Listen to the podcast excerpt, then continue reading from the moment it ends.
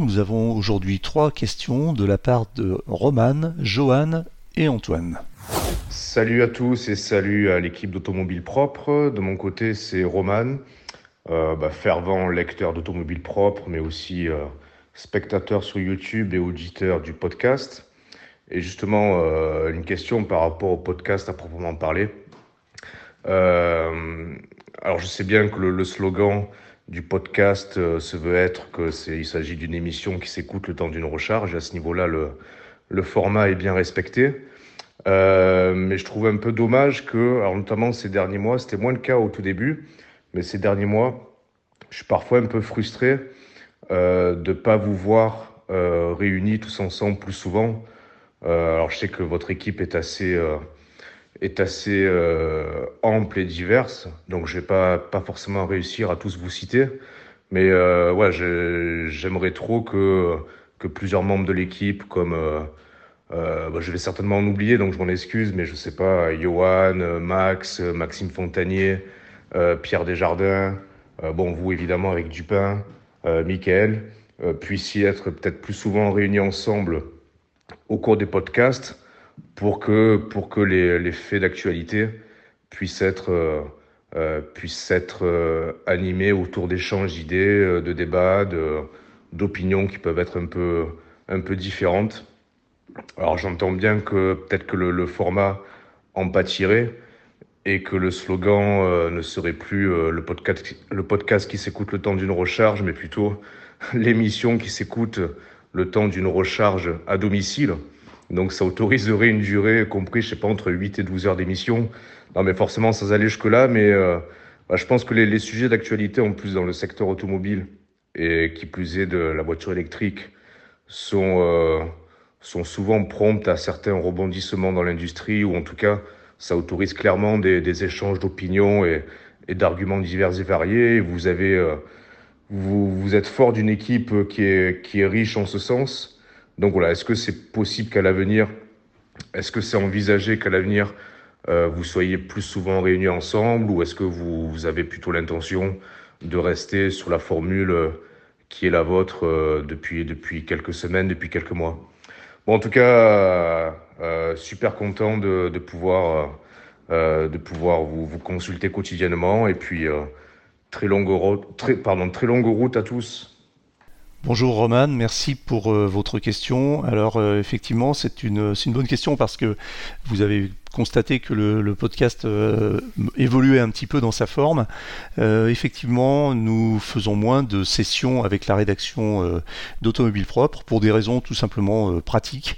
C'est-à-dire que chaque journaliste et chaque contributeur à Automobile Propre a ses propres activités. C'est souvent des personnes qui sont très prises, notamment sur les essais sur les essais auto et puis sur la rédaction et, euh, participer au podcast euh, évidemment su su suggère que, que ces personnes soient encore sollicitées davantage qu'elles le sont déjà ça pose des questions d'emploi de, du temps. C'est difficile de réunir tout le monde au même moment. Euh, vous savez qu'on travaille euh, à distance, hein, euh, on ne se réunit pas en studio, on travaille avec un, outil d'enregistrement audio euh, qui permet d'avoir une qualité optimale de, type studio alors que les personnes sont à distance. Donc pour ma part, moi Eric, je suis la plupart du temps sur, sur Lyon, soit à mon bureau, soit chez moi, et puis les intervenants eh ben, sont un petit peu partout en France, voire à l'étranger et c'est pas toujours évident de réunir tout le monde au même moment.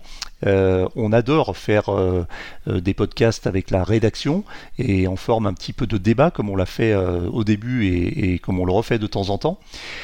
Très clairement, aujourd'hui, on, on, va essayer de le refaire euh, plus, plus régulièrement.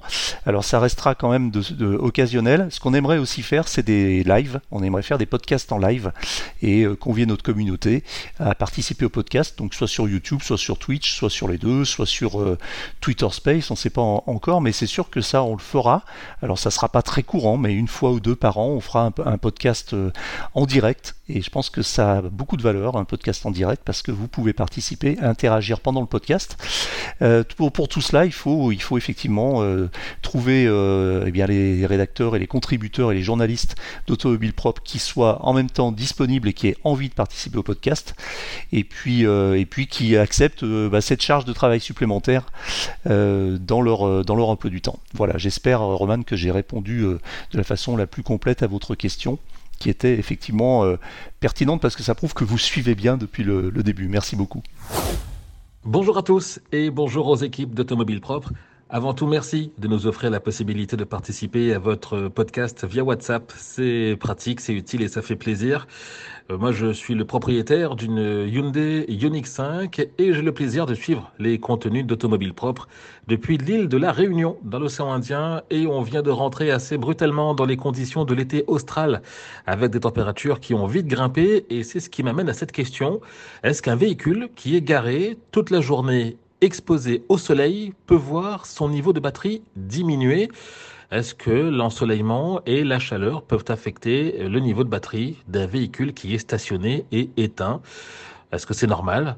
Merci d'avance pour votre enquête et pour votre réponse et je vous dis à bientôt. Bonjour Joanne et merci pour la question. Alors la question de la, voiture électrique qui reste au soleil, effectivement, est, une question euh, qui, euh, qui, revient régulièrement et, notamment avec euh, les périodes de canicule qu'on a connues aussi en France et même j'imagine que effectivement à l'île de la Réunion en, plein été austral ça doit être à peu près équivalent. Alors oui, la chaleur a un effet sur, sur le, les batteries des voitures électriques. Alors je ne parle pas là de l'autonomie liée au fait qu'on utilise la climatisation plus souvent, donc forcément, euh, et de façon plus intense et plus constante, donc forcément ça va jouer un petit peu sur l'autonomie, mais c'est même pas la question.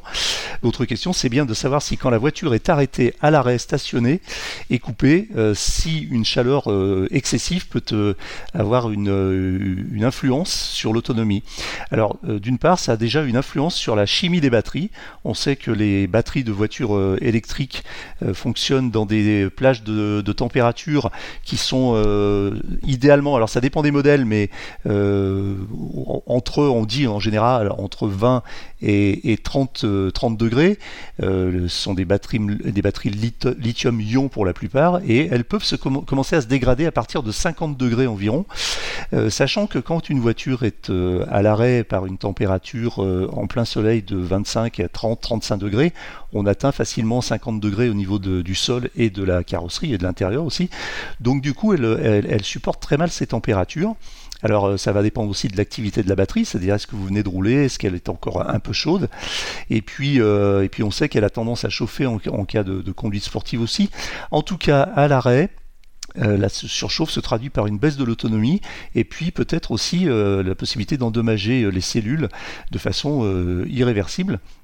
Donc, euh, alors l'autonomie sera moins impactée si, la, si le moteur électrique est euh, alimenté par une batterie qui est dotée d'un système de refroidissement. Alors c'est le cas notamment des Hyundai, hein, donc avec un système de refroidissement par circuit liquide mais ça peut ne pas suffire. Donc euh, température de fonctionnement optimale entre 20 et 30 degrés.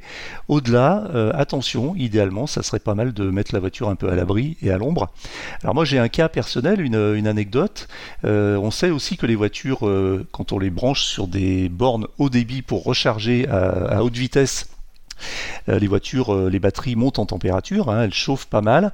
Et là, on a un système de refroidissement qui se met en route. On l'entend très bien. Hein. Personnellement, j'ai une, une Tesla et quand euh, la voiture est en charge, on entend tout, le, système de ventilation et de refroidissement qui se, qui se, qui s'active. Il m'est arrivé cet été en pleine canicule de recharger sur un superchargeur Tesla en plein soleil à 13h. Et euh, ce qui s'est passé, c'est que la voiture a, ventilé d'une façon euh, assez euh, inhabituelle, inattendue. Ça faisait vraiment beaucoup, beaucoup, beaucoup de bruit. J'avais roulé avant, donc la, batterie devait être très, très chaude. Et on devait être au, niveau du sol, au-delà de 40, voire 50 degrés. Et ce qui s'est passé, c'est quand j'ai voulu repartir, d'une part, la voiture n'a pas redémarré. Donc j'ai attendu quelques secondes et puis j'ai retenté et là elle a redémarré et j'ai eu une alerte que je n'ai eu qu'une seule fois en 4 ans et demi de Tesla qui m'indiquait sur le tableau de bord euh, moteur avant désactivé, euh, seul le moteur arrière fonctionne mais vous pouvez rouler.